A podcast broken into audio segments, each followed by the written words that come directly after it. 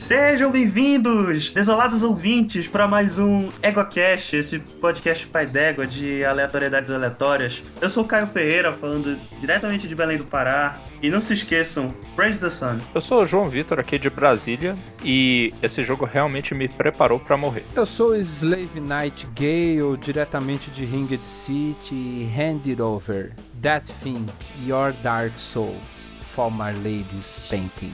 É, ainda bem que o pessoal vai saber quem que você é, né? Mas tudo bem. E eu sou o Daniel Gasparinho Gaspa de São Paulo. E se eu pudesse, eu saía rolando desse episódio, mas não posso por motivos contratuais. Exatamente, agora você está vinculado, assim como um undead, em sua busca por Lordran e todos os outros mundos desolados, porque hum. hoje. É, esse aí é o som da, da morte é, se esvaindo. Não, esse é o som do sono. Vamos logo. Você está ouvindo o EguaCast. Égua! Então, meus consagrados, vamos aqui falar, antes que todo mundo vire Hollow, desse jogo maravilhoso, dessa obra-prima da. que? Da décima arte, talvez? Videogame seria qual arte? Alguém sabe? Ah, não, vocês não falaram que ia ter que contar. Puta, coloca a gente numa situação, cara. Se você souber, ouvinte, se você souber, ouvinte, coloque nos comentários. Enfim, vamos falar de Dark Souls, da série Souls, Soulsborne e de jogos similares, né? Eu queria começar aqui perguntando para vocês como foi que vocês conheceram Dark Souls, qual é a relação de, de vocês com essa obra maravilhosa, hein? Começar aqui pelo nosso convidado estreante no podcast, o João.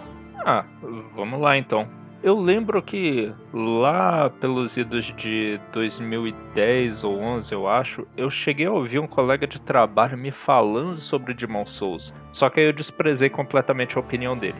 E vários anos depois, quando foi finalmente lançado para PC o primeiro Dark Souls, foi que eu tive um contato com o jogo, com o estilo dele e tal, e acabou que eu me apaixonei. Que ele era muito bom, era muito diferente de tudo quanto é jogo que tinha, e eu gostei. Mas desde então eu joguei pouco dentro do gênero, porque eu só segui pro Bloodborne de PS4, que é do mesmo estúdio, inclusive, e muda bastante coisa. E só recentemente comecei a jogar o Sekiro, grande jogo do ano passado. E essa é a minha experiência com a série Souls, no fim das contas. Os três jogos, que as pessoas normalmente consideram os melhores assim, mas é bem pouco. Acabei que não vi o 2, o 3, o Demons, coisa e tal, então tô pronto aqui para tomar uma aula. Cara, eu eu, eu, eu, comecei a jogar série, série Souls e, jogos da From é, no PS3 com Demon Souls. Ele tinha acabado de sair. Eu tinha acabado de comprar um videogame, na verdade. Eu fiquei um, muito tempo sem videogame. Eu tive um Atari, um Mega, Mega Drive, não, um Master System.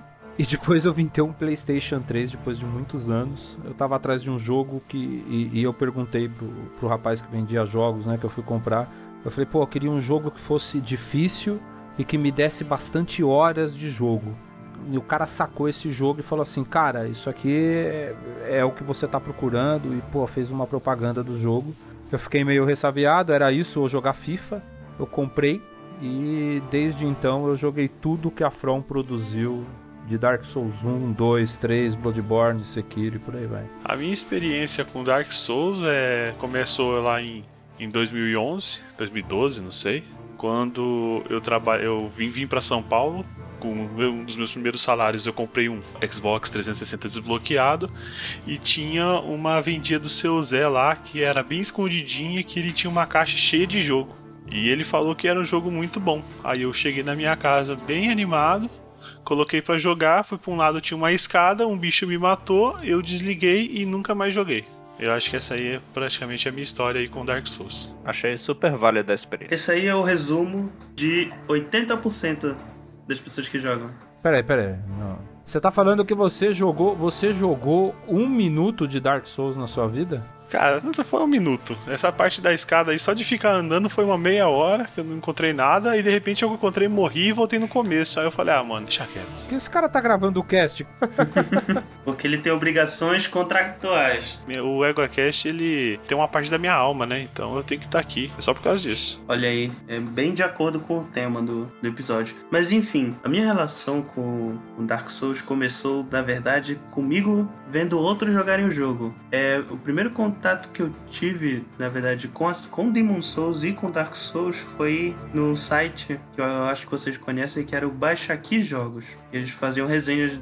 Eu vi a resenha do Demon Souls eu vi a resenha do Dark Souls. Eu não tinha nenhum videogame da geração atual naquela época, então não tinha como jogar. E nem tinha locadora perto que tivesse o jogo para jogar. Então eu só via no YouTube. Aí eu lembro que eu vi o Nerd Player do Dark Souls e eu fiquei com muita vontade de jogar o jogo. Tudo que eu consegui guardar uma grana, né? E isso só em o que? Só em 2015 eu fui conseguir comprar o Dark Souls, o primeiro, que eu joguei no meu Xbox 360. Mas você começou pelo primeiro? Comecei pelo primeiro Dark Souls. E inclusive foi o único que eu zerei. Eu, eu joguei outros. Eu joguei o Dark Souls 2, o 3, o Bloodborne, o Sekiro. Eu nunca joguei o Demon Souls. Eu tenho um amigo que ele é tão entusiasta quanto eu, apesar de ele ter zerado quase todos, exceto o Demon Souls, porque só tem pra PlayStation 3. E aí foi uma, uma linda história de amor que começou com o jogo que me matou várias vezes mais do que eu poderia lembrar. E eu acho que é o jogo que eu mais fiz save na minha vida. Tinha um save diferente para cada classe do jogo. Eu zerei bem umas duas, três vezes o jogo o primeiro jogo. E aí é, é isso. Eu, eu apaixonei por, por, por, essa, por essa obra de arte, né? E uma coisa engraçada que a gente pode falar de todo mundo que é fã Dark Souls é que todo, é um pouco masoquista, de certo modo, porque o jogo te maltrata. Até você aprender a jogar ele. Então, Caio, só a história, você foi de voyeur pra masoquista. É, rapaz, assim que os fetiches evoluem. Ok. Caramba. O jogo realmente ele, ele vai judiando um pouco de você, mas é uma experiência única. É, é para mim, a melhor sequência de jogos já produzida. Guardo minhas críticas ao 2 aqui, como quase todo fã da série. Mas para mim é uma das melhores sequências de jogos já produzidas. Tem muita gente que diz que a história é preguiçosa, não é. Tem uma lore é, que não é preguiçosa, é de você precisa não ser preguiçoso para entender, na verdade. É muito densa e, e, é uma experiência, obviamente, como todo videogame, de tentativa e de, de, de, aprender padrão, né? Dificilmente um jogo, na verdade, foge disso. Mas é uma atmosfera que encanta bastante. Eu acho que é até legal situar por que, que a gente então grava né, um, um podcast inteiro falando sobre uma série de jogos. Com o Gasparim, que nunca jogou Dark Souls, inclusive. Isso é um absurdo, né, cara? Eu tô inconformado até agora com isso Eu ia, falar algo agora, muito parecido com o que o Rodolfo disse, de que nenhum jogo é, me rendeu a experiência que eu tive jogando Dark Souls. Inclusive, o meu top 3 de jogos da, da minha vida, eles são todos jogos que me deram uma experiência que eu, que eu nunca tive em nenhum outro jogo. Em primeiro lugar, que aí algumas pessoas que estão gravando odeiam, que é o Shadow of the Colossus. É o Gasparim, no mínimo. No mínimo é o Gasparim. Nossa. É, cala... Cala a boca, Gaspar. Não, não, vamos preservar a identidade da pessoa pra ela não ser linchada na internet. Não, pode, pode falar que é eu. É uma bosta. É, é eu tentei te salvar, cara, você não se ajuda. Deixa eu fazer um disclaimer aqui para falar o que eu falei pro Caio. O jogo é bonito, o remaster do PlayStation tá lindo, a história é bem comovente, os bosses são legais, só que eu só joguei o remaster pro PS4. E eles remasterizaram todos os gráficos, deixaram bem bonito, o som tá bem legal, só que eles não mexeram nada nos controles. E, cara, é muito ruim. Tem hora que é muito ruim de se jogar, você fica passando muita raiva. O controle da égua lá é horrível, cara. Se você pega. Se você pega um, um, sei lá, um Red Dead 2 ou. Eu tinha, eu tinha acabado de jogar é, Witcher 3 com o carpeado. Caralho, mano, é ridículo você ter que, Chega, tá que controlar agro. Tá, tá bom. Olha só, ouvintes. Como o programa agora é sobre Dark Souls, Soulsborne e tal, eu vou deixar para o Gaspa fazer todas as reclamações que ele quer para um EgoCast futuro ah. só sobre esse jogo. Olha só que beleza. Gaspa. Olha só. Aí vai ser, vai ser beleza. E, e inclusive vai me dar tempo para jogar o jogo de novo, para poder falar Olha com mais só. propriedade. Faz o AgroCast sobre jogo que todo mundo gosta e eu odeio. Esse é um bom tema. Tenho uma dúvida. Como é que um jogo tão simplório como Shadow of Colossus pode dar um podcast inteiro sobre ele? Nossa, eu tô passando mal aqui. Eu não sabia que eu tinha sido convidado pro podcast pra ouvir isso. I thought you'd gone hollow there. O Demon Souls ele é, é um jogo que quando ele apareceu, na verdade não só quando ele apareceu, né? Característica do jogo, ele se encerra nele mesmo. Eu sou o único que jogou Demon Souls aqui. É, Caraca, sim. cara. Pelo jeito, sim. Isso é de- meio deprimente. Isso é meio deprimente por conta da idade. E o Guaxa. Que jogou né? o Demon Souls mas, também. o, mas o Guaxa não tá É. aqui, né? Ou eu tô enganado? É, gosto se você estiver ouvindo um abraço. É, cara, Demon Souls é um jogo que se encerra nele mesmo, né? Então, é, e a história, spoiler, é, ela, é, ela é toda devido a, a- aparece uma, uma névoa no mundo, né? É, ele, ele- ah, inclusive a abertura é meio que uma gênese, né? Conta como surgiu a vida humana. Aí aparece uma, uma, uma névoa no mundo, essa névoa começa a corromper, as pessoas viram meio que undeads, morrem também. E nesse cenário surge o Slayer of Demons, né? Isso é uma coisa característica de Soulsborne, né? É, sempre tem, o protagonista sempre tem uma alcunha que ele é chamado. E no Demon Souls ele é o Slayer of Demons. E, e ele sai, é um jogo completamente diferente dos antecessores. Nesse sentido, ele lembra mais Sekiro, né? Que é um, é um jogo meio de fase fechada. E você vai navegando por essas fases até chegar ao final. Dark Souls 2 também tinha um pedacinho assim, mas ele ainda permitia integração entre os mapas, tirando algumas bizarrices. um Nexus, né? Ele, ele tem um. Nexus, é, ele tem um centro de mapa, mas todos eles têm um Nexus, né? Você tem Firelink Shrine, você tem Majula, ma- mas Demon Souls de fato tinha o Nexus que você conseguia se teleportar de cara pro mapa que você estava fazendo e depois de abrir todos os mapas para todos os mapas para qualquer ponto de saving do mapa. Tipo isso. E Demon Souls ele, ele, ele tem essa mecânica diferente e ele é uma história fechada. E ele tem um- uma coisa muito interessante, né? A cada fase que você vai passando, você enfrenta um Mark Demon. A história não é tão, tão, tão fácil de entender, você tem que ler muito item e bater muito papo com o NPC. Mas Demon Souls tem uma das boss fights mais fodas da série Soulsborne, que é a Maiden Astrea lá no último Arkstone. Quando você encontra ela, ela era uma clériga que, que foi corrompida e virou um Archdemon. E, e toda a, o clima de luta e todo o dilema moral, isso é uma coisa interessante que esses jogos colocam pra gente. Eles colocam basicamente muitas vezes um dilema moral. E, e como ele é o último Arkstone, geralmente ele é o último boss que você vai matar, você já tá naquela pilha de puta, eu tô chegando no final, falta só esse demônio pra eu matar, e ela te põe num dilema moral de que assim, será que é realmente a gente que é o vilão ou é você?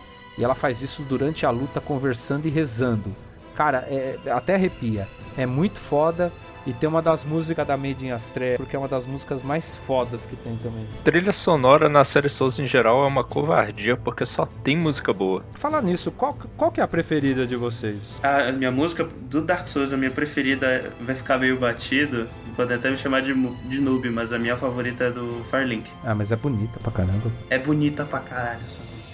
Ela transmite, sei lá, é calma, segurança e tranquilidade. a- E mesmo ao mesmo tempo que ela é muito, uma música muito melancólica, ela transmite tudo isso pra ti. Você jogou o 3, Caio? Joguei pouco o 3, mas tem toca de novo, né? O tema, o pessoal volta pro Firelink, o personagem, não é? No 3. É que o 3 tem uma trilha sonora muito foda também, cara. Gosto muito da música da batalha de boss da Maria, uma das bosses lá do DLC de Bloodborne. Ela é muito boa. Música de boss eu gosto muito da do Gaping Dragon, do primeiro Dark Souls. Vocês sabem que, que Bloodborne, maioria, não sei se a maioria, mas boa parte dos bosses tem letras em latim, né? Ah, é? Não sabia. Tem. A Maria tem. Uma coisa que eu tenho dúvida aí, vocês falaram de Demon Souls e Dark Souls.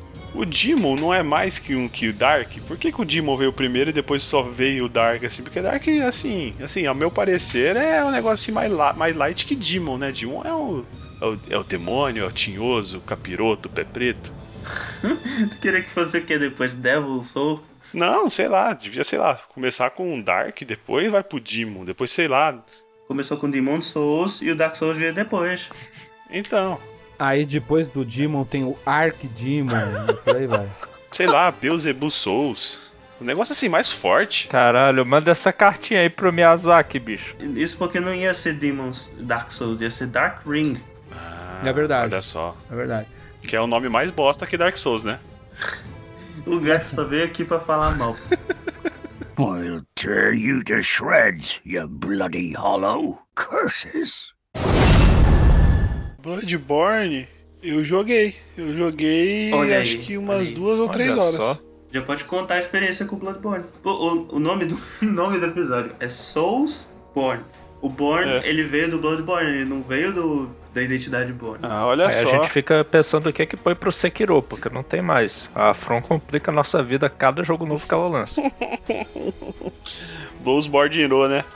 O, o Bloodborne, eu, assim, eu no começo, no comecinho achei bem chato, porque eu tava jogando sozinho, é... Aí depois eu comecei a jogar com um amigo meu, joguei um pouquinho, só que teve uma parte lá que a gente ficou enguiçado no mapa e toda hora que a gente virava pra um lado tinha um, tinha uns, um, sei lá, zumbi, não sei o que, que essas porra é. Ai, mano, ficou chato pra caralho, porque, tipo, não, não tinha um NPC pra conversar, você não tinha... Não, eu já, eu já entendi. Sei lá, cara, eu acho, eu acho muita falta disso nesses jogos, assim. Já entendi, já entendi tudo. O que ele quer é jogar uh, Cookie Mestre lá, o cara que faz torta, tá ligado? Essas porra aí que ele quer. Quer jogar porra de Cookie videogame. Mestre? Quer jogar jogo de. Vai jogar Candy Crush, caralho. Overcooked. Overcooked. Não, não, não, é sério. É tipo assim, é, eu gosto muito, assim. Eu já, já assisti vários vídeos do pessoal jogando, já vi, já, joguei, já vi um amigo jogando também, o, a série Souls. É um jogo legal de ver os outros jogando. É, só que eu gosto de, assim, minha preferência, eu gosto muito de jogos assim, estilo Skyrim, estilo Witcher 3, entendeu? Entendi. Que você chega num lugar, você tem os NPCs, você conversa, ele te dá uma quest, você tem que fazer alguma coisa. Eu fico meio perdido nesse, nesse- nesses Born aí, porque meio que você não sabe o que, que tá acontecendo, o que que você tem que fazer. Aí me falaram que eu tinha que ficar lendo item pra entender a história. Eu falei, mano, É basicamente isso. É uma coisa que fã da série acaba no final gostando porque é uma maneira muito ah, não ortodoxa de contar a história.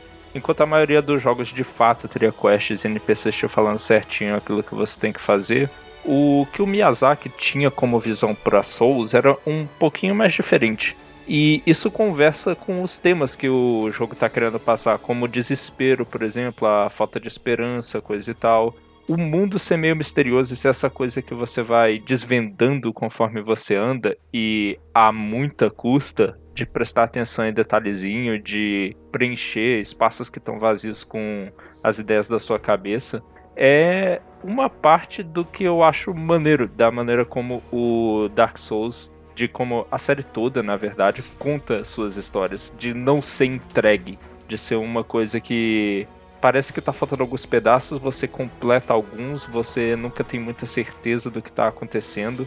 Eu acho isso fascinante, principalmente para videogame, porque ele conta tanto dessa história, com o level design, com o lugar onde os itens estão jogados, com o local onde os personagens estão e vão ao longo da história, sabe? O, vocês que também gostam assim da série, vocês, sei lá, pensam a mesma coisa assim da história, da maneira como ela é contada? Cara, uma coisa que a comunidade fala muito, eu, eu tendo a concordar, é que a história ela é bem particular. Ela chega a ser bem particular de cada jogador. Depende do, dos caminhos que esse jogador tomou logo de cara. Tipo, tem uma linha mestra, que é basicamente a história que o, o Hidetaka Miyazaki, que é o diretor da- do- dos Dark Souls, ele quer, ele quer contar na- no jogo, mas certos detalhes é, como as descrições dos itens são bem vagas, é, algumas coisas, como tu falaste, o pessoal pode preencher com o que imaginar, fica bem vago. Então a pessoa pode completar do- da maneira que ela quiser. E eu acho que isso é o charme até da série em si. Porque uma coisa curiosa é que o Dark Souls, diferente da maioria dos jogos, que eles tentam te convencer a continuar jogando, é contando coisas, dando pedaços de informações, às vezes jogando tudo na tua cara, às vezes sendo um pouco mais é, parcimonioso né, nas informações, mas ainda assim apresentando informações pro, pro jogador. O, é, a série Souls em si ela é uma série que exige muito é, do jogador no sentido de muita dedicação. O, o próprio sistema de, de respawn do jogo é baseado em, em tentativa e erro, porque é, é inevitável uma pessoa jogar Dark Souls pela primeira vez sem morrer. Andre Yevastora gets the job done. You shall see. O meu primeiro save de jogo, eu lembro que eu fui tentar descer lá pro Tomb of Giants, logo no, no início, que é impossível, é impossível.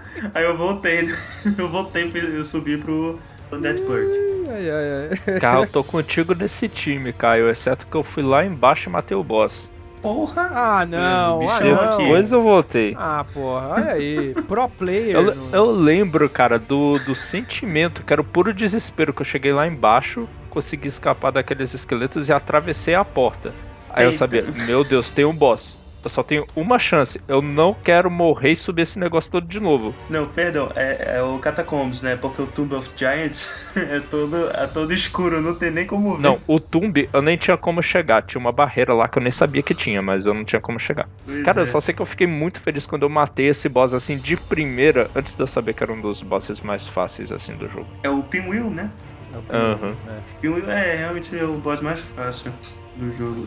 Um dos. Eu tenho dois comentários a fazer disso, tá? Dá um abraço aqui. Comigo aconteceu pior. Primeira vez que eu joguei Dark Souls, eu desci pra New London Ruins, né? E aí fiquei batendo, fiquei batendo no fantasma lá 40 minutos e correndo e morri, né? Eu falei, caralho, eu acho que eu não deveria estar aqui, coisa que não acontecia em Demon Souls. Você tinha um caminho pra ir e era pra lá que você ia, certo? Uhum. Aí, tá vendo? Dark Souls, ele te dá 20 caminhos, só que só, só um é certo. O resto você vai se fuder. E nesse, e nesse um certo, você vai se fuder, mas um pouco menos. Essa é a parte legal, porra. A vida é assim, cara. A vida é assim. É, porra, quando não tinha Waze, dirigir era assim, você não reclamava, cara. Ai, ai. Não, mano, mas a vida é assim já, cara. Pra que, que eu quero sofrer jogando? O- olha só, deixa eu, eu concluir. Eu voltei, eu falei, pô, vou descer por aqui. Aí eu comecei a descer umas caveirinhas, pô, tá difícil pra caramba. Eu parei naquela bonfire que é no meio das catacumbas. Puta merda. Aí eu não conseguia nem descer e não conseguia subir. Eu tive que deletar o boneco e fazer outro. O boneco. Cagou o gameplay do cara.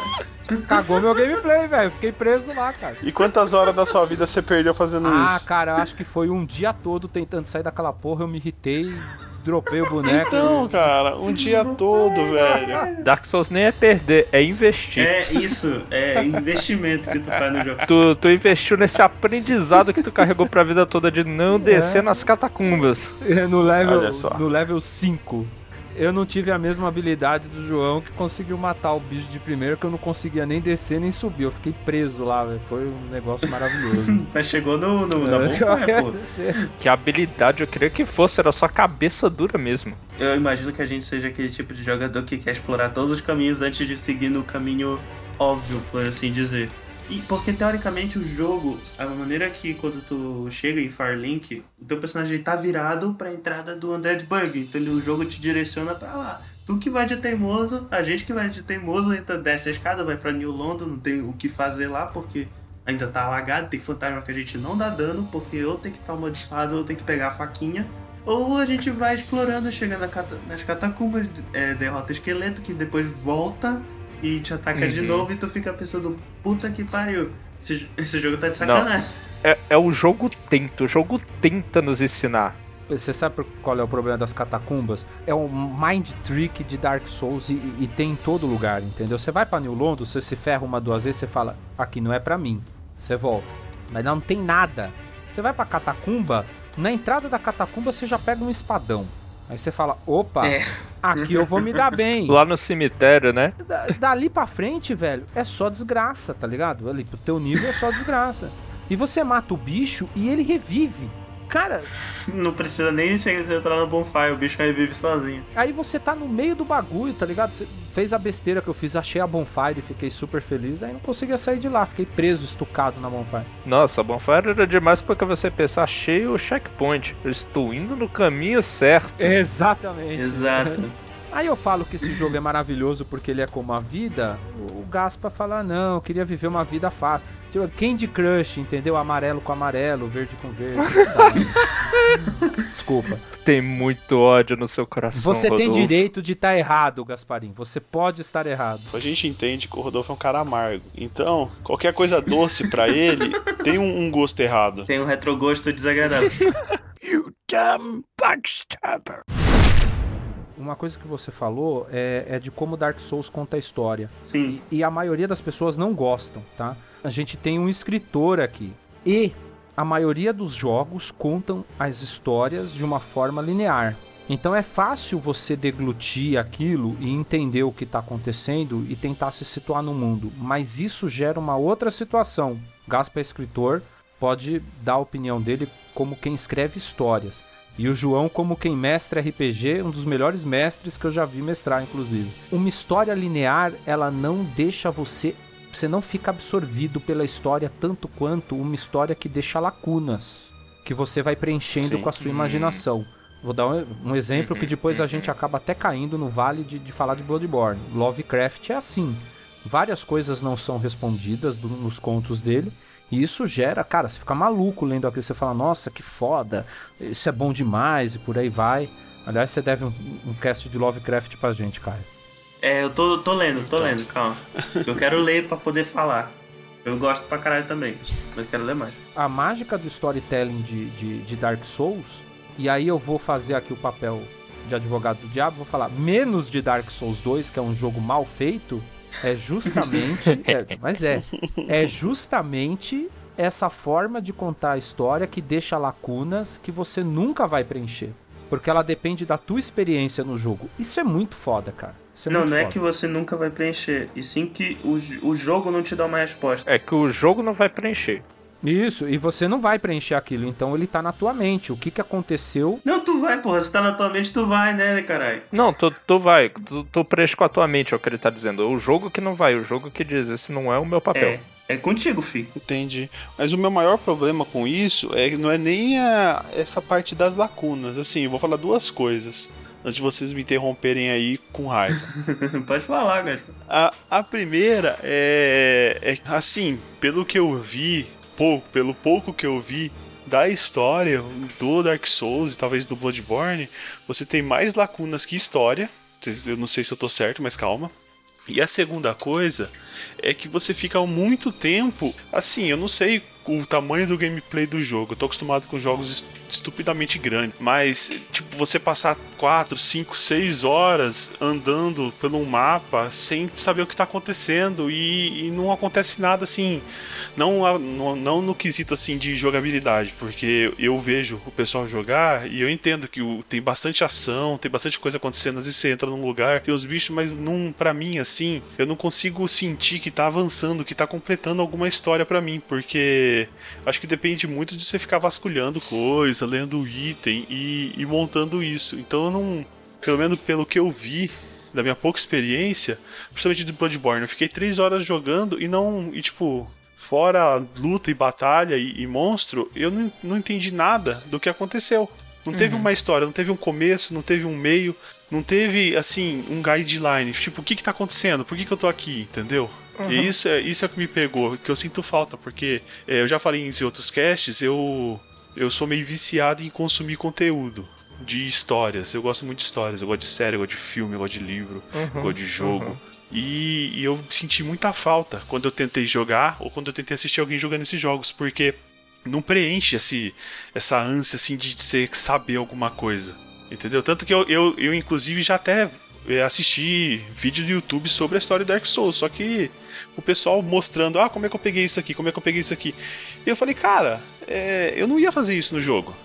Sabe uma coisa é, curiosa, Gaspar? É porque eu, pelo menos eu, do gameplay que eu tive, é, eu tive um pouco desse entendimento que tu tiveste, só que eu, eu meio que. é, não é bem entendi, porque não sei se é exatamente o ponto do, do dos produtores do jogo. Eu acho até que era mais nesse ponto, mas eu acho que esse, essa sensação de que você não sabe exatamente que você tá falando, do que você tá fazendo, é tipo, você é meio que um pau mandado naquele mundo porque você tem que fazer isso, porque você é o escolhido, você tem que fazer isso aqui e tal. Isso é meio que parte da história do jogo, você ficar perdido. Nos acontecimentos. O que deu para mim a sensação de progresso é justamente o próprio level design das fases. Vou, vou chamar de fases, é porque eu, uma coisa que eu gosto muito do, no, no Dark Souls 1 é que eu diria que é tipo 95% do jogo, todos os cenários que você vê no jogo eles são interligados. Você chega, é, se você tiver habilidade, você sai de Firelink, que seria o Nexus,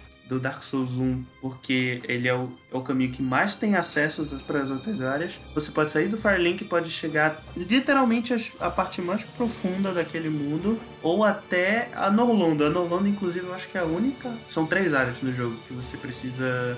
Você não tem acesso livre, você precisa de um intermediário para chegar naquela área. É, é a Norlondo, que um daqueles é, demônio morcego rosa lá te leva, tanto para ir quanto para voltar. É, o Undead Asylum, logo no início, que você pode voltar pelo corvo que te levou para lá no início do jogo, que inclusive essa área é o tutorial do jogo no, no início, então ela é muita gente inclusive já teve dificuldade já nesse boss do, do Undead Asylum. E foi o teu. Peraí, no começo é o tutorial? No começo é o tutorial do jogo. Mano, que é um tutorial que não mostra nada, cara. É um tutorial que te joga lá e fala, joga. É, pois é. Não te explica nada. Como não, é Isso não é um tutorial pra mim. É, mas é porque é um jogo todo baseado em tentativa e erro, no fim das contas. O loop de aprendizado dele é tentativa e erro. Você tem um save point fácil para você chegar lá, sem muita punição. Aí você tenta de novo. E, e assim, pô, me jogou lá e não me falou nada. Como a vida, cara. Como a vida, olha que lindo. tu tá forçando essa alegoria. Mas a minha vida já é, já é bosta suficiente para mim não querer reproduzir isso digitalmente. Não, eu entendo, eu entendo o lado do Gaspa, coitado. Mas sabe, eu vou te dar um, um negócio assim, tipo, Dark Souls pode ser que nem a, como a vida, como o Rodolfo falou, mas é, ele tem algo que a vida não tem, que é uma sensação de, de jornada por vários mundos. Que tá certo, a pessoa pode viajar, sei lá, quantos continentes e tal, mas a maioria das pessoas não tem recurso e dinheiro pra fazer essas coisas, né? É, e ninguém sai matando esqueleto Dá por aí. pra viajar com drogas também, né? É, também. Assim, mesmo assim tem seus efeitos colaterais. Não que jogar videogame é, 27 horas seguidas não tenha seus efeitos colaterais também, mas enfim.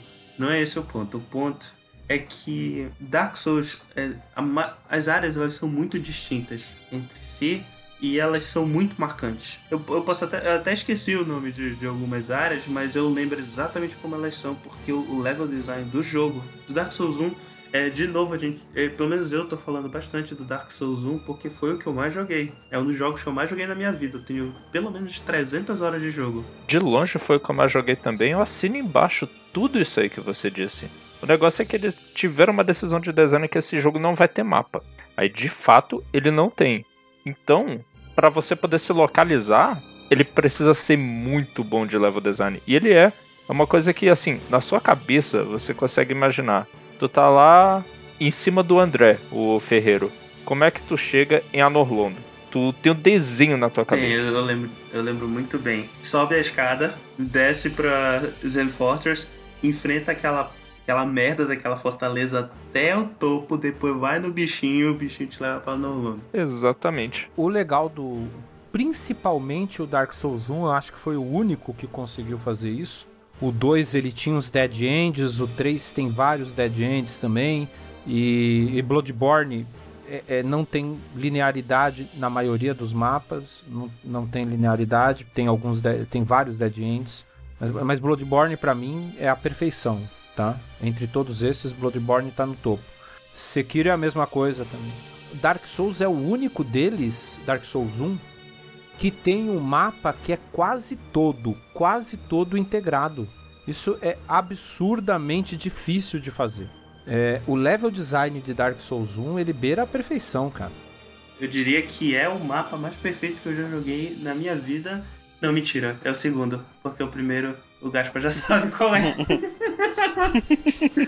que inclusive é todo conectado. É, verdade, todo conectado é verdade. assim, sem exceções. É, não tem, não tem exceção nenhuma. Isso é verdade. Tudo, todos os lugares que tu vais no, no Shadow of the Colossus consegue chegar em qualquer momento. É tudo conectado e não tem nada em nenhum lugar, mas tudo bem. Tem 13 bichos num mapa gigantesco, mas ok. Não é disso que a gente tá falando agora, né? Não, a gente, é, a gente vai guardar pra um EgaCast, lá eu vou chorar e, o- e o caralho a quatro. Porque esse jogo é maravilhoso. Agora, a gente, a, gente, a gente fala de de Dark Souls 1, e eu acho que até falou bastante, porque ele é um marco, né?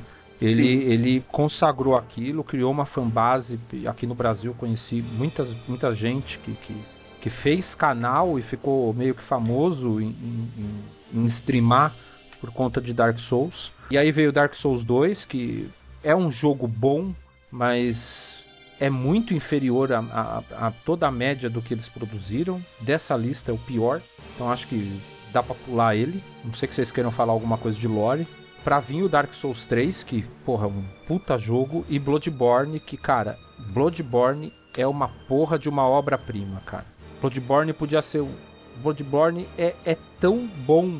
E aí eu vou falar pro Gaspa, Gaspa, se você gosta de Lovecraft, Bloodborne não é um jogo difícil de entender, ele é muito mais fácil de entender o que está acontecendo é, do que um Dark Souls. Ele é muito mais linear a história dele. Ele tem alguns gaps ali, porque isso faz parte do charme. Mas, cara, que, que, que jogo foda, cara. Que jogo foda. E emocionante, cara. Se você não chorar jogando Bloodborne, você não tem coração. Coming at me like that? Uma coisa que eu queria falar é do, dos jogos da série Soulsborne, puxando um pouco mais do Dark Souls 1, porque é o que eu mais joguei, mas eu joguei um pouco do 2, joguei um pouco do 3, eu achei eles muito parecidos com o 1 em termos de filosofia de combate e de jogabilidade. É, eu queria comparar Dark Souls, a série em si, com o Bloodborne e o Sekiro, que é, eu acho que é a primeira vez que a gente puxa ele aqui, de fato, assim.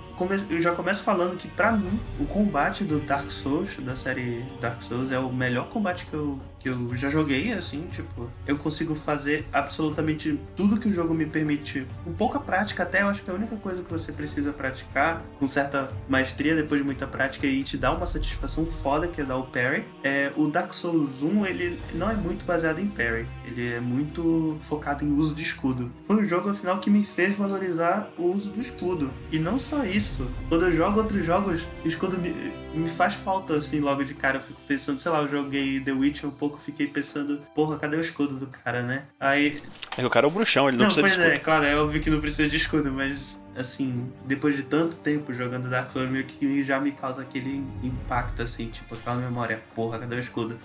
Você sabe que ele tem um escudo mágico, é, né? pois é, tem o escudo. Nossa, tem o imagina. escudo, velho. Mas não dá pra dar Eu ia ficar muito impactado. Tu ia ficar sem chão, Caio, com o Bloodborne. Então, é isso que eu ia falar. Ele não tem escudo. A filosofia de, de jogo é diferente. O Bloodborne é um jogo bem mais ágil. O Dark Souls, não é? O Dark Souls, ele é muito, ele é muito paradão. Na verdade, o, o Miyazaki, quando ele tava. Quando ele montou Dark Souls, ele fez uma mecânica pro Dark Souls que é voltada à defesa e ao parry, tá? Então você defende, Uhum. contra-golpeia e estuca o cara. Eu achei que tinha que ficar saindo rolando. Também. Esquiva, né? Defesa, esquiva e. É defesa, esquiva. É porque assim, cara. Dark Souls não adianta você colocar uma armadura pesada e pra porrada, porque não vai fazer muita diferença. Então você tem que aprender a defender e a esquivar, né? Dentro da lógica do jogo. Tanto que o dano que todos os personagens dão, todos os inimigos dão, é o mesmo durante todo o jogo. A única coisa que muda é o tamanho da sua vida e a resistência que certas armaduras te dão. Assim como o poise. Poise é uma coisa muito importante no jogo. É, pode ter a ver com o que o Rodolfo disse, de administrar a defesa e Isso. tal. É, tem a ver. O que que acontece? O Dark Souls, todos os, os Dark Souls, eles são jogos que você tem que estar com o escudo na mão, se você não é um cara que sabe usar muito bem a esquiva, né? Ou pelo menos no começo do jogo você vai com o escudo, defende, ataca, né? É um jogo que você permite a defesa. Mas o Miyazaki sempre quis um jogo rápido. E Dark Souls não é um jogo rápido. Você pode jogar rápido, mas ele não é um jogo naturalmente rápido. Ele fica esquisito quando a galera fica dando. esquivando o tempo todo. Porque daí você para de andar pra pular. E tudo bem, se você consegue fazer isso, né? Mas não é o jogo concebido pra ser é, jogado dessa forma. A melhor experiência do Dark Souls é, é quando você tá começando ele e tem que andar com o escudo em cima. Porque se você tomar qualquer Ui. porrada, você morre. Exato. O jogo que foi feito pra ser rápido é o Bloodborne. Dark Souls ele, ele recompensa quando você é conservador, entendeu? Quando você se defende. Bloodborne Sekiro compen- recompensa quando você é agressivo. Sim, eu, minha dificuldade inicial de jogar o Sekiro na casa de um amigo meu, Matheus. Um abraço para você, eu sei que tu não tá escutando porque você esquece, mas enfim. A minha dificuldade de jogar Sekiro é porque ele é muito mais agressivo que o Dark Souls. Eu demorei muito tempo para sacar que eu tinha que fazer pressão nos, nos inimigos. Eu ficava tentando defender e, e os inimigos do Sekiro são muito agressivos. É, uma hora você vai se cansar. O sistema de parry é completamente diferente do parry do Dark Souls, inclusive. É muito mais fácil dar parry no Sekiro do que no Dark Souls e no Bloodborne. De fato, o parry do Dark Souls, nossa, se tu erra, tu deixa, tu fica aberto por meia hora, sabe? É, Só pra vocês terem uma noção, eu prezo muito jogar com parry, por exemplo, quando eu jogo Dark Souls, né? Então eu aprendo Eu a também. mecânica, eu quero jogar com parry. eu matei o. Eu matei o último chefão do Dark Souls 1 no parry. É, é, mas porra, é o mais fácil de matar no parry, pô. né, eu achei mais fácil. Me julgue. Mas é, o Bloodborne também eu jogava muito com arma. Tem gente. Bloodborne é meio natural você encarnar o, o parry na tua mecânica de jogo. O Sekiro, cara, eu, eu até mandei um vídeo. Eu voltei o save pra matar o Coruja trocando espadada com ele. Porque eu tava matando correndo, evadindo, né? Dava um golpe, evadia, dava um golpe, evadia. Eu queria trocar espadada com o Coruja. Eu fiquei 18 lutas até aprender a fazer isso com ele, cara. Cara, é outro jogo. É outro jogo. Na hora que você troca na porradaria franca ali no Sekiro, vira outro jogo, cara. E vira um jogo foda demais. É, Eu joguei um pouquinho dele só e você consegue sentir a adrenalina que isso gera. É muito legal. É muito gostoso quando você se vê conseguindo fazer aquilo. Você quase não acredita. É muito Você foda. se sente o próprio samurai. é, e eu, É tipo, muito foda. isso é uma coisa dos jogos da From Software, que eu não sei se os outros jogos que são Souls-like eles pegam bem, mas é como o jogo ele te. Tipo, quando você acerta, sendo. Você descobriu, sei lá, na cagada, ou você viu um vídeo no YouTube da pessoa jogando daquele jeito, quando você joga do jeito que o jogo ele foi feito pra ser jogado, cara, é uma experiência foda. E eu acho que eu gostei, assim, principalmente de ver a mudança que Bloodborne foi, porque ele veio logo depois de um Dark Souls. Foi exatamente depois de um 2, saiu daquela zona de conforto, tirou o escudo, que era o principal recurso que muitas pessoas usavam. Deixou o Caio E doidinho. mesmo assim o sistema de combate ficou gostoso, só que ficou diferente. É, o parry dá dano no Bloodborne. É uma amostra do quanto eu acho que o time da From Software é versátil. Eles sabem construir várias coisas legais diferentes a partir da mesma ideia. São jogos que, sei lá, você jogando eles um do lado do outro, você consegue ver as referências, as inspirações, coisa e tal, mas eles são muito diferentes. Isso é uma coisa muito curiosa, né? E tipo, eu gosto de comparar a série Souls com metal, com o gênero é, metal. Pra quem tá de fora, pra quem tá vendo, ou quem não é acostumado a escutar, por exemplo, tudo parece muito parecido. Você fica pensando, ah, mas esse aqui parece com esse, que parece com aquele ali, eu não, eu não entendo por que, que tem milhões de subgêneros. Ou por que, que a galera fala que que é tão diferente do outro. Pra mim é, é quase a mesma coisa. Aí quando você. No, no caso do metal, quando você senta pra escutar, você se acostuma com os gêneros, você percebe que, sei lá, um death metal é bem diferente de um doom metal, que é diferente de um grindcore, ou de um metal progressivo, ou de um thrash metal, ou de um power metal. Eles têm coisas que unem eles, mas cada um tem a sua particularidade, e quando você é, percebe essa particularidade e você se deixa apreciar aquela particularidade, ele fica muito melhor do que já era. É a mesma coisa com os jogos da, da série Souls. Quando você entende como Dark Souls funciona, ou como o Sekiro funciona, ou como o, o Bloodborne funciona, os jogos viram experiências marcantes, assim. Emocionantes até, como o Rodolfo falou de, de chorar. Eu não, eu não chorei jogando Dark Souls, talvez de raiva um pouquinho algumas horas. Principalmente lá em Anolondo, mas... Cara, não deixa de ser algo que eu não me arrependo, assim, de ter jogado e de que foram, sei lá, 300 horas da minha vida que eu faria tudo de novo e ia ser uma experiência fantástica do mesmo jeito. Cara, você tem, tem algumas passagens. É que vocês não jogaram todos, né? Mas, por exemplo, no Dark Souls 1, quando você encontra o, o Siegfried, é, quando você encontra ele morto com a filha dele, lá em Ash Lake, aquilo é muito foda. velho. Cara, eu não encontrei ele morto porque eu empurrei ele sem querer em Zen Fortress. Esse é o Caio. Empurrei ele sem querer. Esse é o Esse é Caio. o Eu nem sei quem que é esse cara, mas o cara empurrou e matou o cara a sangue frio. Não, cara. Não, não foi. Foi muito sem querer. E aí eu vi ele caindo. Eu falei, puta que pariu. Foi. Não é que eu fui escapada da, daqueles bicho cobra lá. Que inclusive é o inimigo, sabe do quê, Rodolfo? Aquele bicho cobra. É, Berserk, velho. Harry Potter. Exato, é o bicho lá do Primeiro, primeiro, capítulo do Berserk. Do Berserk. Ah, achei que era do Harry Potter. Não, não. É, eu, eu, eu joguei o Dark Souls antes de ler o Berserk, né? Aí quando eu vi esse bicho lá, eu falei, olha aí o bicho do Dark Souls. O, o Miyazaki não tá de sacanagem, não. Ô Rodolfo, Berserker é aquele anime que eu não gosto? Cara, você tá todo errado, velho. Não é possível, cara. Você tá todo errado, porra. Tá todo errado, cara. Você é um erro, cara. Você não deveria estar Não, vivo, gente. cara. Caralho, coitado. Cara, podcast amigável aqui, coisa bonita de se ver. Não, em minha, em minha defesa, eu tentei, eu tentei assistir o anime Berserker, só que eu assisti, eu acho que o errado que tem no. Não, você assistiu de 2016, né? Acho que é 2016. É, Nossa. então, foi, foi, foi- Inclusive foi você que me indicou, tentei assistir, assisti os três episódios, cara, e quase vomitei, é muito ruim. Não, cara. Você... É o, é o que é em 3D? Um cel shading com, com os bonecos. É o- ah, é o cel shade errado, sim. Esse é horroroso. mas eu tenho que assistir a série original porque o Rodolfo fala tanto dela no meu ouvido, cara. Só que eu tenho que achar ela em algum lugar. A série original você lê. Berserk, Berserk é inspiração pra Demon Souls, Dark Souls 1, Dark Souls 2, Dark Souls 3, Bloodborne. Sekiro eu não, eu não sei dizer. E a inspiração de Berserk pra Dark Souls, série Souls é tão grande, por exemplo, a marca do caçador do Bloodborne é a marca do sacrifício Igualzinho, do Guts, né?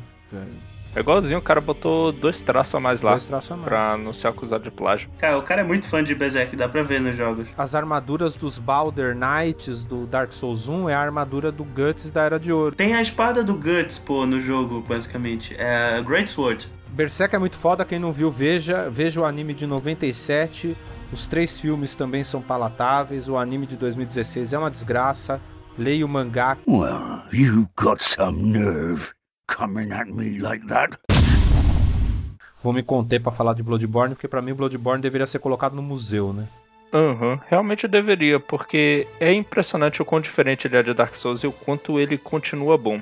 Eu acho que ele explora bem melhor os sistemas que ele tem, porque são um pouquinho mais limitados. Você não tem mais uma variedade de armas e escudos e armaduras tão grande quanto em Dark Souls, mas eu acho que isso deixa mais é, melhor, né? Mais bem acabado o sistema de combate deles, que é uma tendência que eu acho que eles seguiram em Sekiro. E porque eu gosto muito das inspirações de Bloodborne, cara.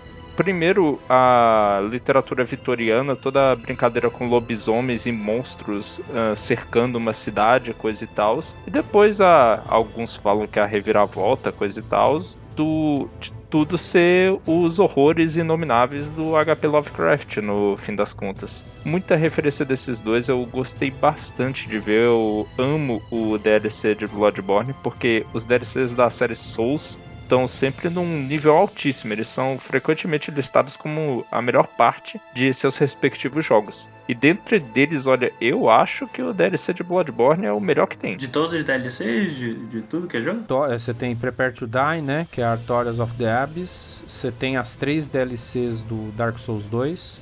Que o rei. eh, são quatro DLCs ou três. Putz, agora. Caramba, me deu um branco. Mas são a. O rei de. O rei. O rei Afon, The Sunken King. eh, o rei de Marfim. Você tem Ringed City. E você tem pra, pra Bloodborne The Old Hunters. Cara, realmente, bater Old Hunters é foda. E pra mim, o Old Hunters é, nossa senhora, disparado. Aquele lugar é, ele é assombroso. Ele é muito bem feito, muito bem realizado. As revelações que você tem lá conforme você vai passando, a maneira como é tudo parece meio um sonho desfigurado em que as áreas se conectam de uma maneira que faz sentido assim na sua cabeça, mas que se você pensar bem, porque como é que aquelas conexões existem? Como é que a cidade está no topo de uma torre, coisa e tal, e porque você está andando nas memórias de uma pessoa, é simplesmente incrível.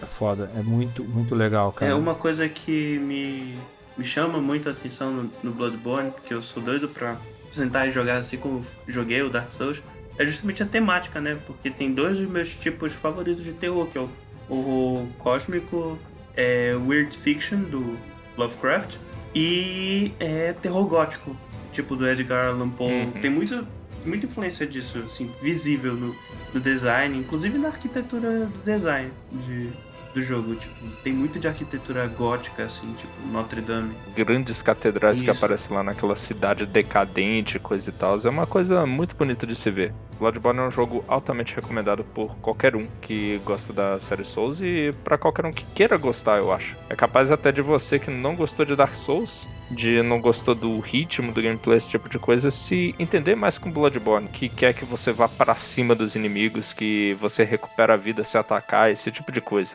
E cara, Bloodborne, é só, brevemente pelo plot, Bloodborne você começa é, procurando uma cidade, né? Que vai ter um pouquinho de spoiler aí, procurando uma cidade para curar uma doença, né? Que você tem, que é sangue pálido, e você toma uma transfusão de sangue e você acorda no sonho do caçador. E, e de lá você sai para fazer a caçada. A caçada era porque todo mundo que se tratava com sangue virava lobisomem. E, e o jogo é uma uhum. loucura eu joguei sem nenhum spoiler, sem YouTube. Eu tava me mudando para onde eu tô hoje quando eu vim, então tava sem internet. Eu liguei o, o jogo e comecei a jogar offline. Nossa, maravilhoso, cara, porque você, tá sem spoiler, você tá sem ler na internet as coisas, você começa a progredir no jogo e de repente você tá matando lobisomem e falando, tá bom, é um jogo de matar lobisomem, né? E do nada começa a aparecer uhum, ET, cara. E você fala, caralho, o que que tá acontecendo? Uns cutulozinhos, uns azatórios. Uns cutulozinhos, cara, é maravilhoso esse jogo. E, e tudo realmente faz sentido. Eu adoro essa virada. É, Mas eu devo revelar uma coisa: tem boss de Bloodborne que eu nunca matei sozinho. No online na veia, que bom que o online existe. E assim, tem, tem algumas coisas maravilhosas. Por exemplo, tem uma sensação que eu tive com Dark Souls 1 que eu voltei a ter só com Bloodborne que eu, eu, joguei Dark Souls 1 quando ele saiu e a DLC, que é a Artoria of the Abyss, demorou para sair. Então eu, eu joguei aquilo, eu tava imerso. Puta, o online do jogo era, era um lixo, cara, um lag. Você tava, entrava no PVP, o cara teleportava para suas costas e te dava. Te, te, te estucava e saia fora, tá ligado? Horrível continua idêntico. Nossa senhora, eu tava jogando remaster merda, e os né? caras. Não, não consegue. Não consegue. Inclusive, tá aí, talvez tenha sido uma boa decisão a From Software se livrar de online em Sekiro. E ser uma experiência em grande parte só, só você, sua habilidade e suas melhorias. É, como eu sempre tive internet ruim, eu fui ter internet boa agora, tipo nos últimos dois, três anos. Não, é, nos últimos três, três, quatro anos eu fui ter uma internet boa. É, eu sempre me acostumei a jogar sozinho. Então eu sou muito fã de single player. E também porque eu nunca tive muito amigo para jogar, no sentido de, sei lá, eu tinha um Xbox 360, eu conhecia pouquíssimas pessoas que tinham Xbox 360 para jogar online comigo. Não tenho muitos amigos, são, são muito solitários. Aí meu, meu, meu, meu notebook é da oh. Xuxa, não, não roda os jogos no momento, não dá para jogar, sei lá.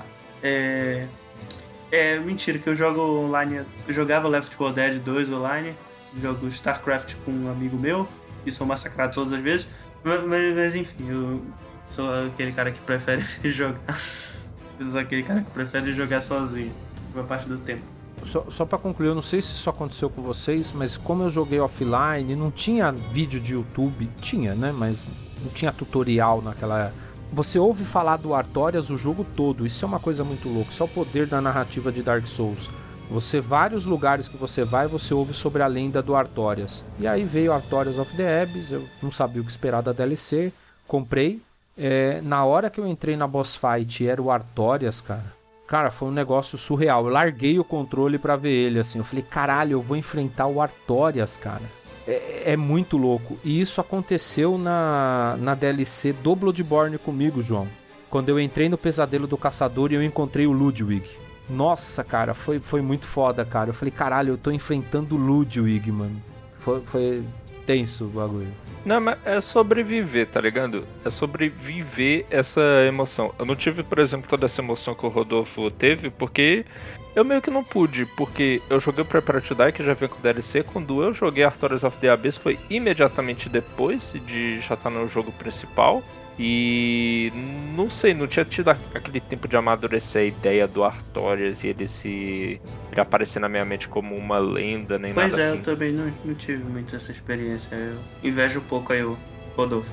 Não, cara, isso, isso, foi, isso foi muito legal, porque demorou pra, pra eu jogar a DLC. E quando eu joguei também, sem procurar internet nem nada, quando eu encontrei o Artorias, foi uma sensação, falar, cara, é o Artorias, cara, que louco. E no Bloodborne eu tive a mesma sensação quando eu encontrei o Ludwig. Foi um negócio muito louco. Falei, caramba, eu tô enfrentando, porque você ouve falar de Ludwig várias vezes, né, do- durante o jogo. É tipo um mito. É um mito, A é o, é o caçador, é o caçador que, que mais um dos mais famosos, o mais famoso que tem no jogo é ele. É, o tempo não foi gentil com ele, tô vendo aqui. Não, não foi não. Me- Mexe, ele foi. É, não, não vamos contar spoiler não.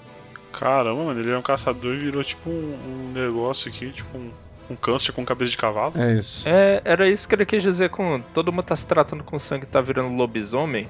Começa com lobisomem, o negócio vai ficando mais horroroso. Andre Yevastora gets the job done. You shall see. Bora, é, gente, só pra concluir, alguém jogou algum Souls-like aí?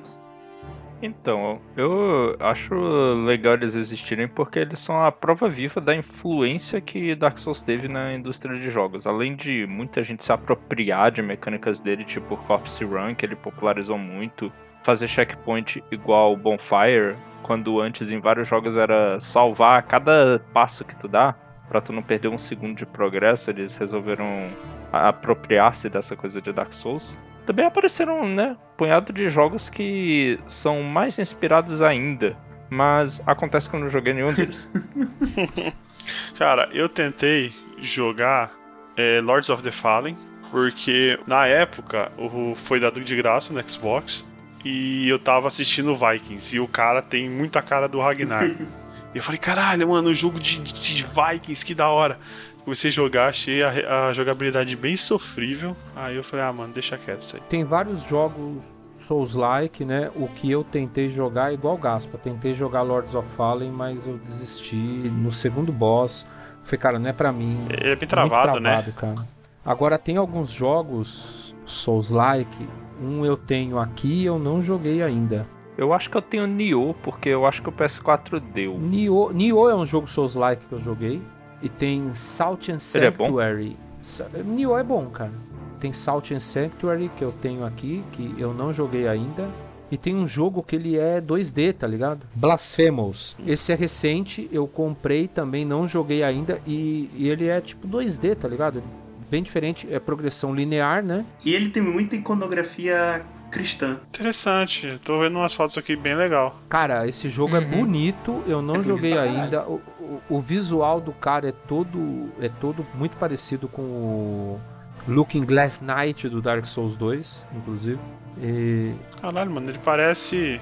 A cara dele parece a Estátua da Liberdade, só que com um chapéu pontudo e com a coroa de Cristo. que? Pois é, esse jogo tem muita iconografia cristã, isso que me chamou a atenção no jogo, porque eu gosto quando fazem jogo com esse tipo de atmosfera e pegam essas coisas do, do cristianismo, acho que fica bem legal. São os jogos que que que estão na lista, tá? Mas assim, sempre foi uma decepção de mecânica jogar Souls-like ou algum jogo que não fosse feito pela From.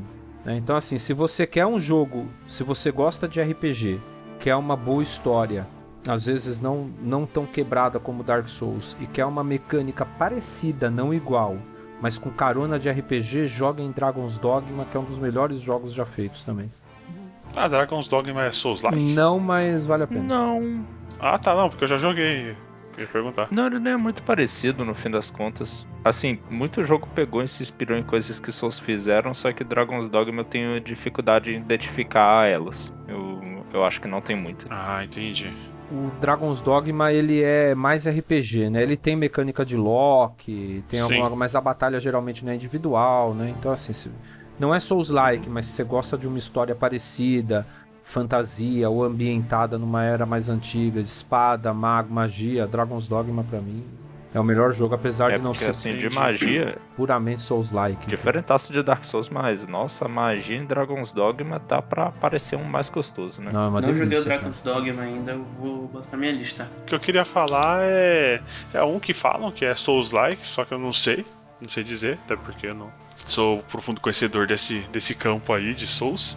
mas é o Dead Cells, que é um jogo assim, apesar de não ter história, eu relevo um pouco porque eu sou muito fã do gênero Metroidvania, né? Uhum. E ele é meio, meio que um Metroidvania. O- os, as fases são, são meio procedurais. E, é bem legal. Não são muitas fases, só que ele é bem difícil. Toda vez que você morre, você. É tipo assim. Tem backtracking também, né?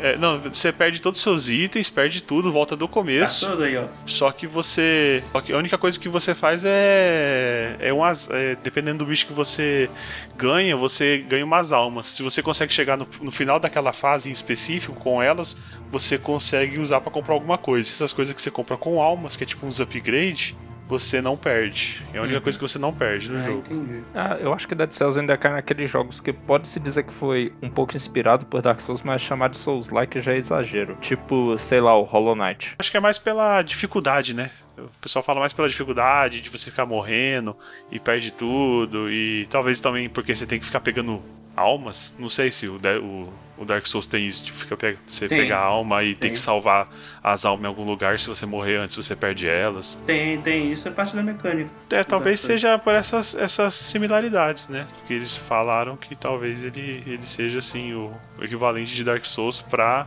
para o Metroidvania. No Bloodborne é sangue, né? Não é alma. É, ecos de sangue. Aliás, eu vou deixar aqui pra vocês, Pra vocês que são fãs de Dark Souls e que curtem metal, que nem eu vou deixar uma recomendação pra vocês, é o primeiro álbum da banda Firelink, é The Inveterate Fire, foi lançado ano passado, a banda de black metal melódico com um pouquinho de progressivo. Quem curte Dark Souls vai e curte black metal vai curtir esse álbum, então deixa essa recomendação aí pra vocês. Tem no Spotify. Boa. E tem no Spotify também toda a trilha. Toda não, né? Falta DLC. Tem a trilha sonora de, de Bloodborne, que é uma obra de arte à parte. Gravada em orquestra, inclusive. Sabe o que, que tem no Spotify? O quê? O EHCast. Se você Ei, não subscreveu lá, pode subscrever e escutar por lá, gente. Então ficam, fiquem à vontade. Jô, quer fazer um, um jabá aí? Infelizmente não tenho nada pra fazer jabá aí não, só agradeço pelo convite, poder ter participado, é legal falar dessa série de jogos que a gente curte e tal. Ô, João, você tem, você tem jabá sim, João. Do que? O RP Guacha que você participou, pô. Ave Maria, eu participei de um podcast. O podcast é super legal, qualquer episódio. Eu acho que inclusive os que eu tô, eu diminuo a qualidade. Mas vocês podem ouvir, que é bom. Ai, caramba. Realidades paralelas do Guaxinim. Aliás, é, aguardem o especial de RPG do EgoCast. Olha só. Aguardem Olha só. E é, com, EgoCast. com essa promessa aí que não sabemos quando vamos cumprir, nós terminamos o episódio de hoje.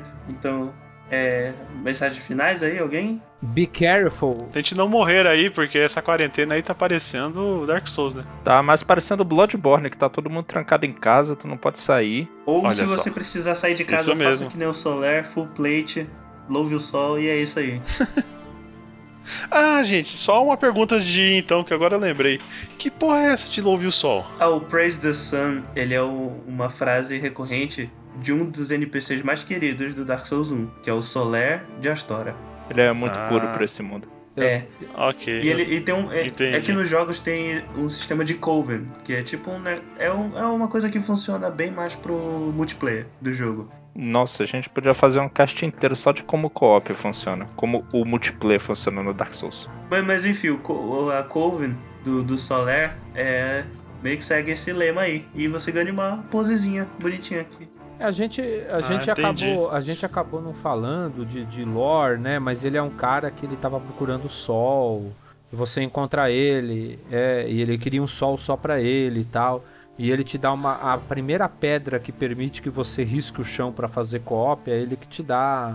E depois ele te Isso, coloca. ele- na verdade, não é ele que te dá, mas ele te habilita, né? A, a entrar na Covenant dele. Ele que te ensina, Entendi. de certo modo, a fazer isso. Ele não, que é ele que ensina. dá mesmo.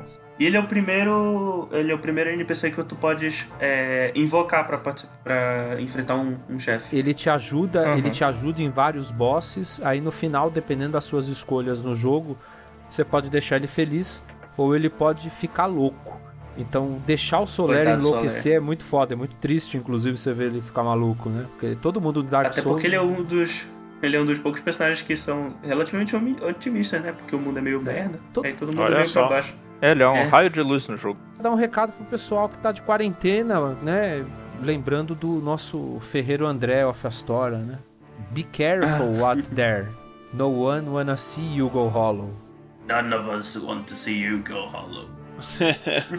Ok, é, então, assim, pra, pra terminar aí, não vamos louvar o sol, vamos ficar dentro de casa. Louva o sol dentro de Talvez casa, só- com as mãos lavadas. É, isso mesmo, eu vou hands. lavadas. E se for pra sair de full plate, que nem o, Soler. o Caio É, eu disse. só faço que nem o Soler. E vamos tomar cuidado que não adianta a gente sair na rua porque não tem bonfire. Exatamente. Com essa nós nos despedimos. Tchau. essa é minha risada do Soler. Ai, muito bom, muito bonito sua risada.